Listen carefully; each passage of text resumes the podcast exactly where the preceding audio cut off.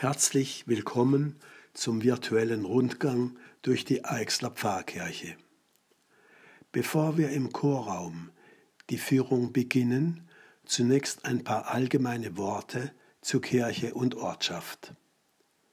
Der frühere Pfarrer Otto Deißler, geboren 1886 und gestorben 1970, der die Pfarrchronik von Eichsel schrieb und nachdem auch der Kirchenvorplatz benannt ist, nimmt an, dass die erste kleine Kirche in Eichsel bereits um das Jahr 900 bestand, welche 1286, also vor mehr als 730 Jahren, durch Pfarrer Berthold von Heidelberg erweitert wurde.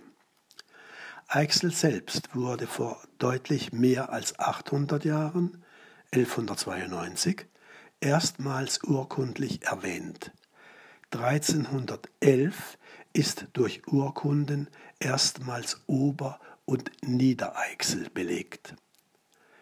Bis 1810 mit langjährigen Renovierungsarbeiten begonnen wurde, liegen uns keine Nachrichten über Um- oder Ausbauten, Renovierungsarbeiten usw. So vor, weil bei einem Pfarrhausbrand, verursacht durch einen Blitzschlag 1719, sämtliche Unterlagen vernichtet wurden. Kommen wir nun auf die Einzelheiten der Kirche zu sprechen. Der Chorraum wurde 1899 bis 1900 erweitert. Gleichzeitig wurde der Hauptaltar in einer sehr filigranen Bauweise mit Szenen aus der Passion durch die Kunstwerkstätte Marmon Sigmaringen errichtet, ebenso die Seitenaltäre. Der Zelebrationsaltar wurde 1981 von dem Rheinfelder Bildhauer Leonhard Eder geschaffen, ebenso der Ambo. Im Chorraum links belegt die Bodenplatte die ehemalige Grabstätte der heiligen drei Jungfrauen Kunigundis, Mechthundis und Vibranda. Der Legende nach gehörten die drei Jungfrauen zur Gefolgschaft der heiligen Ursula, einer bretonischen Königstochter, die im fünften Jahrhundert mit ihren Hofdamen eine Wallfahrt nach Rom unternahm. Auf der Rückreise erkrankten ihre Begleiterinnen Kunigundis, Mechthundis und Vibranda. Sie mussten noch vor Basel ihre Reise unterbrechen und sind auf dem Dinkelberg verstorben.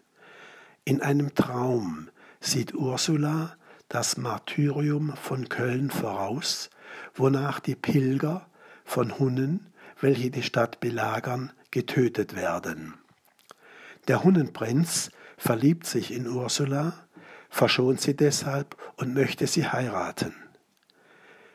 Sie lehnt jedoch ab, daraufhin wird sie vom Hundenführer mit einem Pfeilschuss getötet. Deshalb wird Ursula vielfach mit einem Pfeilsymbol dargestellt. Kommen wir auf die Fenster zu sprechen. Das Fenster links stellt St. Gallus, den Patron unserer Kirche dar. Bis in die zweite Hälfte des 20. Jahrhunderts galt die irische Herkunft des Gallus als gesichert. Die neuere Forschung aber nimmt an, dass er zwar irische Vorfahren hatte, aber im zweisprachigen Gebiet Vogesen-Elsass-Lothringen geboren und aufgewachsen ist. Der irische Abt Kolumban gründete um 590 das Kloster Lysöl in den Vogesen. Gallus war einer seiner Schüler. Er zog mit Kolumban und weiteren Schülern rheinaufwärts mit einem Umweg über Zürich in das Bodenseegebiet. Kolumban und Gallus waren sich wohl uneins. Jedenfalls zog Kolumban und seine Gefährten nach Bobbio in der Provinz Piacenza. Dort gründete Kolumban ein Kloster. Gallus hingegen blieb in der Bodenseegegend.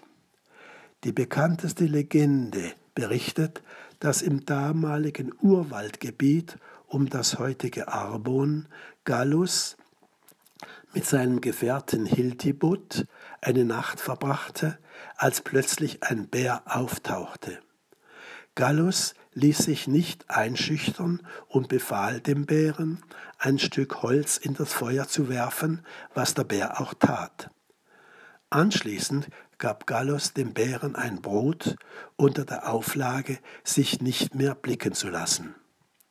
Hildibut, der das alles mit angesehen hatte, sagte zu Gallus, Jetzt weiß ich, dass der Herr mit dir ist, wenn selbst die Tiere des Waldes deinem Wort gehorchen.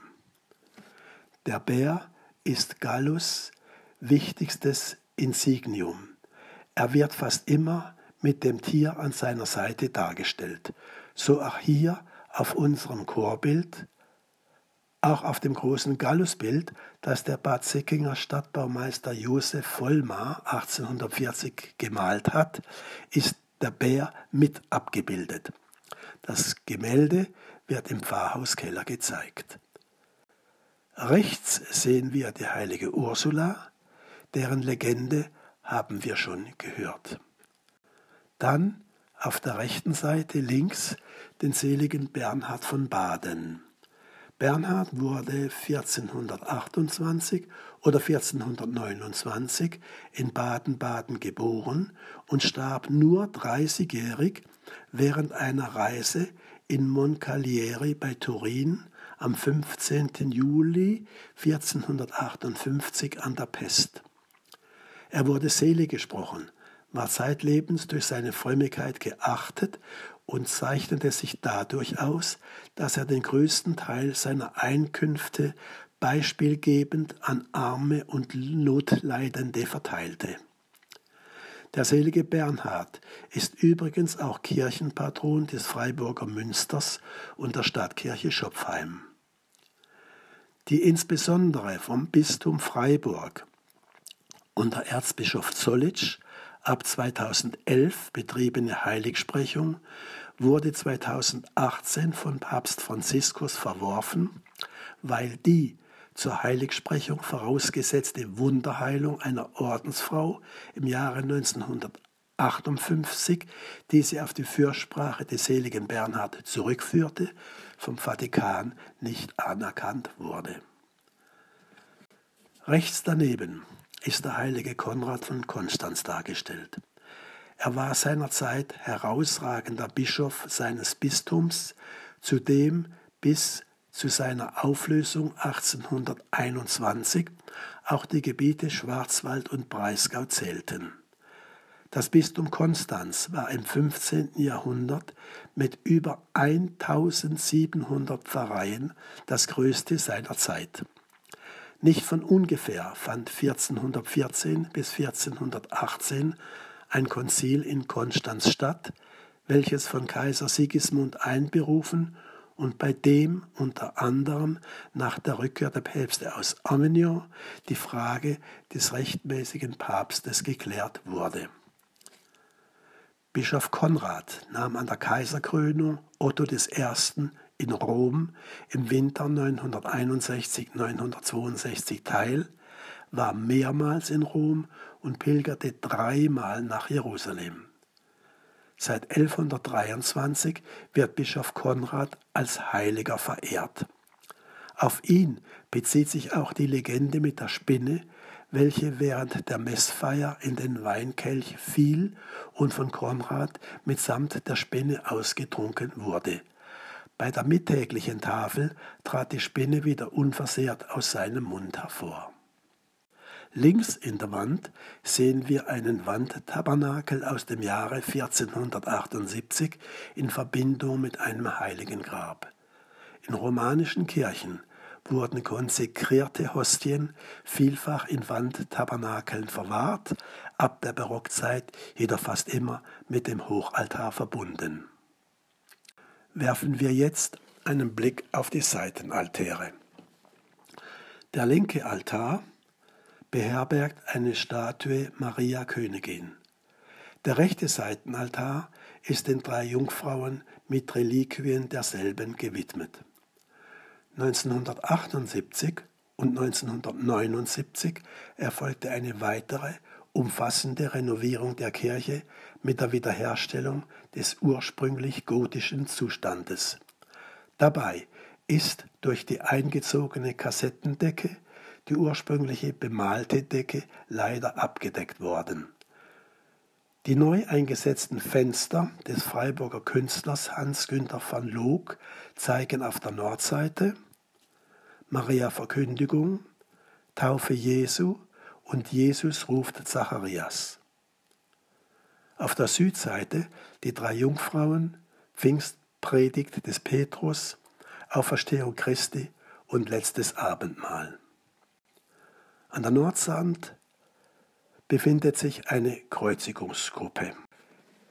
Die an der Südwand angebrachte Pieta aus dem Lateinischen für Frömmigkeit oder Mitleid, wird in der bildenden Kunst als die Darstellung Marias als Mater Dolorosa mit dem vom Kreuz abgenommenen Jesus Christus im Schoß Mariens verstanden. Die frühesten Darstellungen dieser Art gehen auf das 14. Jahrhundert zurück.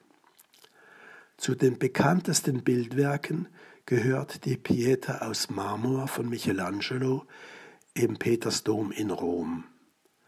Unsere Eichsler Pieta wird um 1650 datiert, ruhend auf einem Sockel im Stil des Zelebrationsaltars von Leonhard Eder. Die am Kirchenausgang links platzierte, aus der ersten Hälfte des 16. Jahrhunderts stammende Madonna mit Kind wurde in den 1980er Jahren aufwendig restauriert. Eine Eichsler Familie hat dankenswerterweise die Kosten getragen.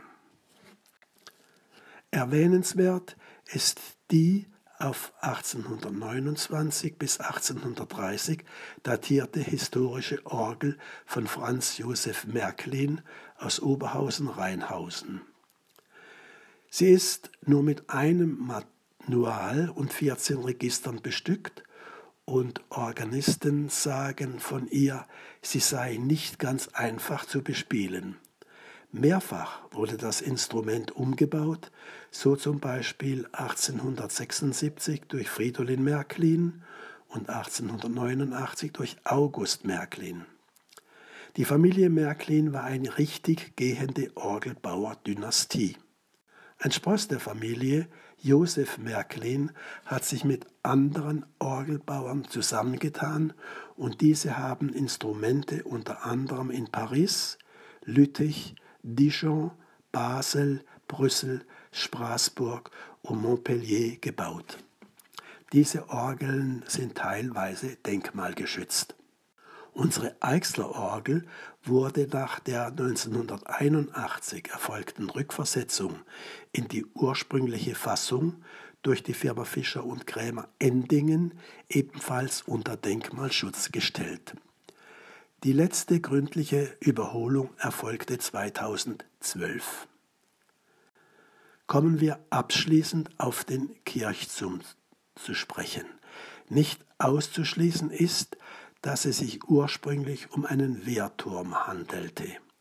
Der Turm wurde 1852 aufgestockt und beherbergt vier Glocken. Die älteste erhaltene Glocke wurde 1687 in Basel von Heinrich Weitenauer gegossen und ist der heiligen Kunigundis geweiht. 2012 und 2013 erhielt der Turm eine innere und äußere Generalüberholung einschließlich der Technik um nahezu 300.000 Euro. In dem 2001 erschienenen Bildband Der Dinkelberg Landschaft zwischen Rhein und Schwarzwald von Hans Marion Koch und Dr. Reinhard Valenta, dem früheren Leiter des Kulturamtes der Stadt Wehr, wird die Eichsler Kirche auch noch heute als eine der schönsten in der Region bezeichnet. Vielleicht Schließen Sie sich diesem fachlichen Urteil, lieber Besucher, an und behalten unsere Kirche in angenehmer Erinnerung. Für Ihr Interesse vielen Dank.